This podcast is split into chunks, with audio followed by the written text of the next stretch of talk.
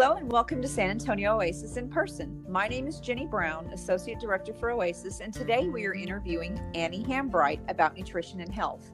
Annie is a master's student and dietetic intern at the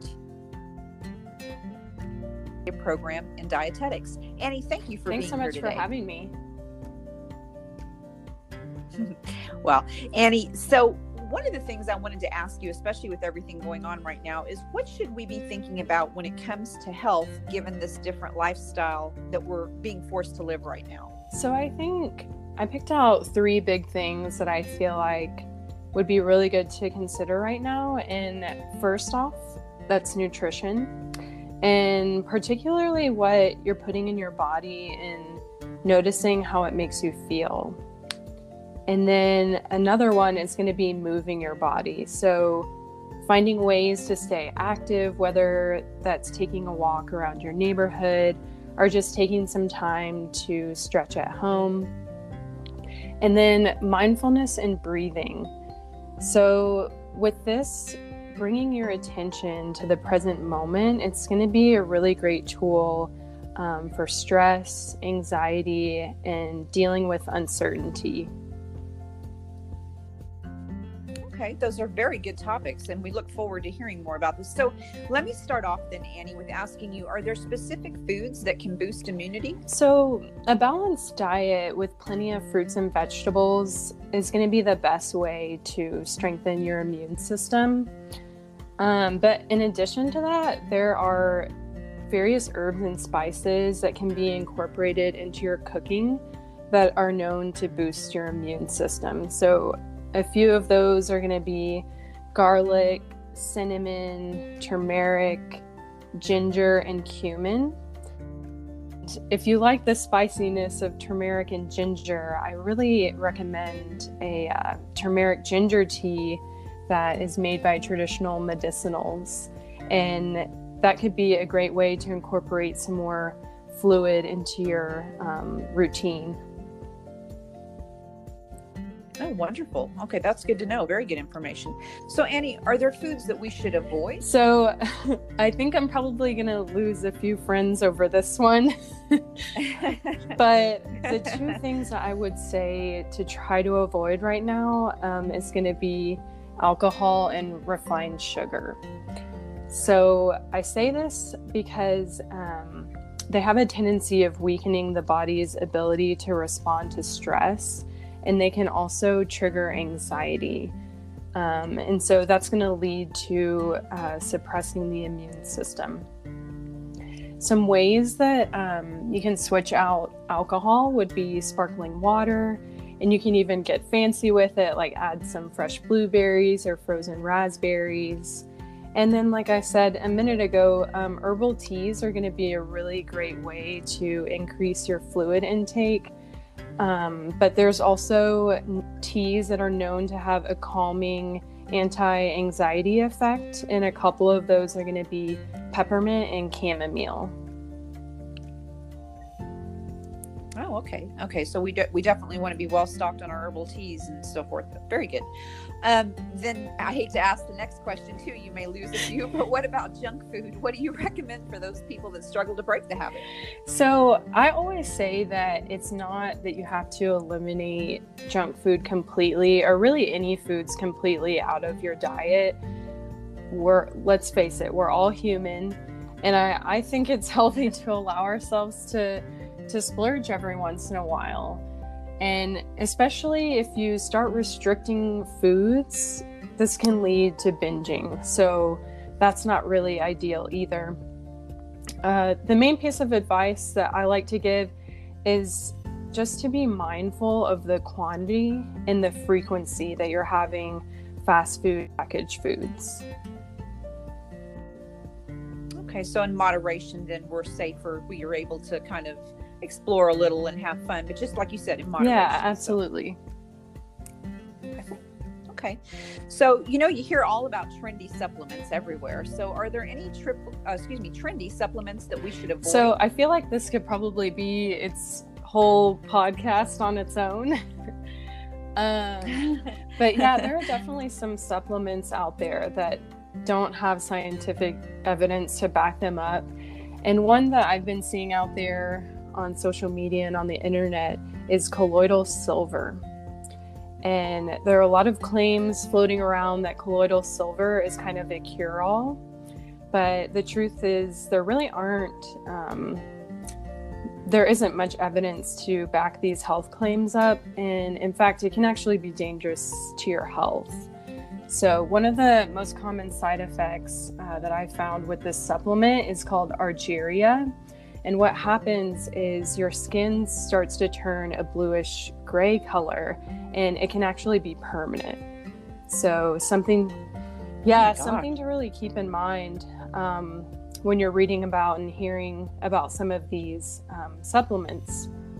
And also, if this is something that you're interested in, it's it's really important to discuss with either a physician or registered dietitian first, um, especially if you're taking any medications. There can be drug um, interactions with these supplements, so you want to be you want to be really careful before just picking something up and taking it. That's good to know. And Annie, what about exercise? I know you mentioned that earlier. How do we manage to get exercise when we can't always go outside? Yeah, yeah, that's right a great question. So, um, as a yoga teacher, I always recommend yoga, although I'm I'm not biased or anything.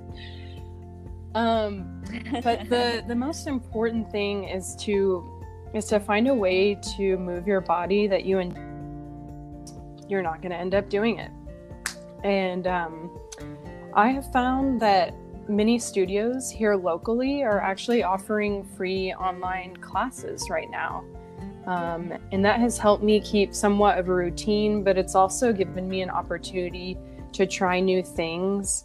And it also it can help hold you accountable. And then you also have other people there on the screen doing the workout with you. So that can help um, kind of motivate you and, and get you engaged.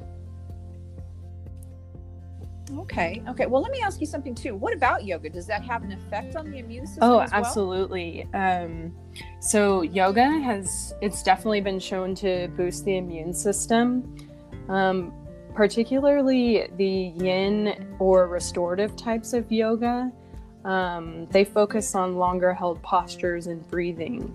So when you focus your attention on the sensations in the body and your breathing, it allows our parasympathetic nervous system, which is also known as the rest and digest system, um, to engage. So, this is really essential for our immune system and helps with stress, anxiety, um, and things like that. Okay, wonderful. Well, Annie, and I kind of want to circle back for a minute. I'm sure there may be plenty of members and listeners that have always been interested in trying yoga, but possibly have never done it before. So, like you had mentioned a few seconds ago, are there any videos online that you would recommend? Or yeah, absolutely. Um, so, a girl named Adrienne Mishler, she's she's based in Austin, Texas she started an online program several years ago called Yoga with Adrienne. And I really love her videos because she makes she does a really great job of making yoga accessible to all levels. So this is definitely friendly for beginners.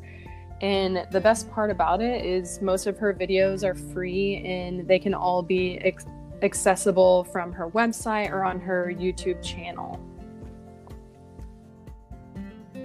So we would be basically just type in her name and we could find her through that avenue? Yeah, or? absolutely. You could type in Adrienne Mishler or Yoga with Adrienne. Okay, that's good information. Thank you so much. And Annie, moving forward, are, are there any other ways to maintain health during this time? Um, so, a few other recommendations are I've said a few times earlier, but making sure we're drinking plenty of fluids, getting plenty of sleep, anywhere from around seven to nine hours is going to be kind of the sweet spot there. And then also finding ways to reduce stress. So, this could be dancing, listening to music, really anything that makes you happy is going to be a great way um, to reduce stress. And then last but definitely not least, um, self compassion. So, something I've been thinking about um, during this quarantine is that really none of us were prepared to stay inside for several weeks or however long it's going to be.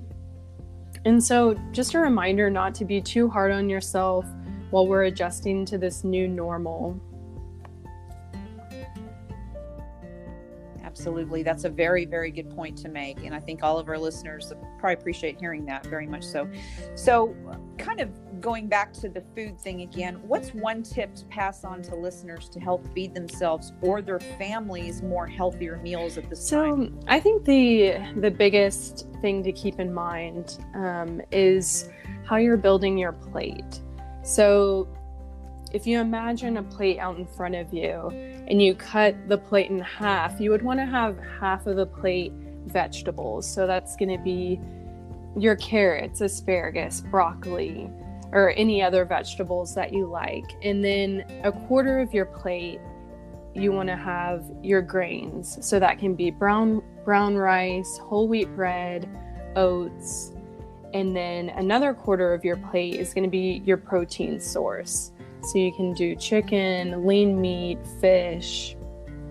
And then in addition to that, you'll want to have at least two servings of fruit per day and then three servings of dairy per day if you include dairy in your diet.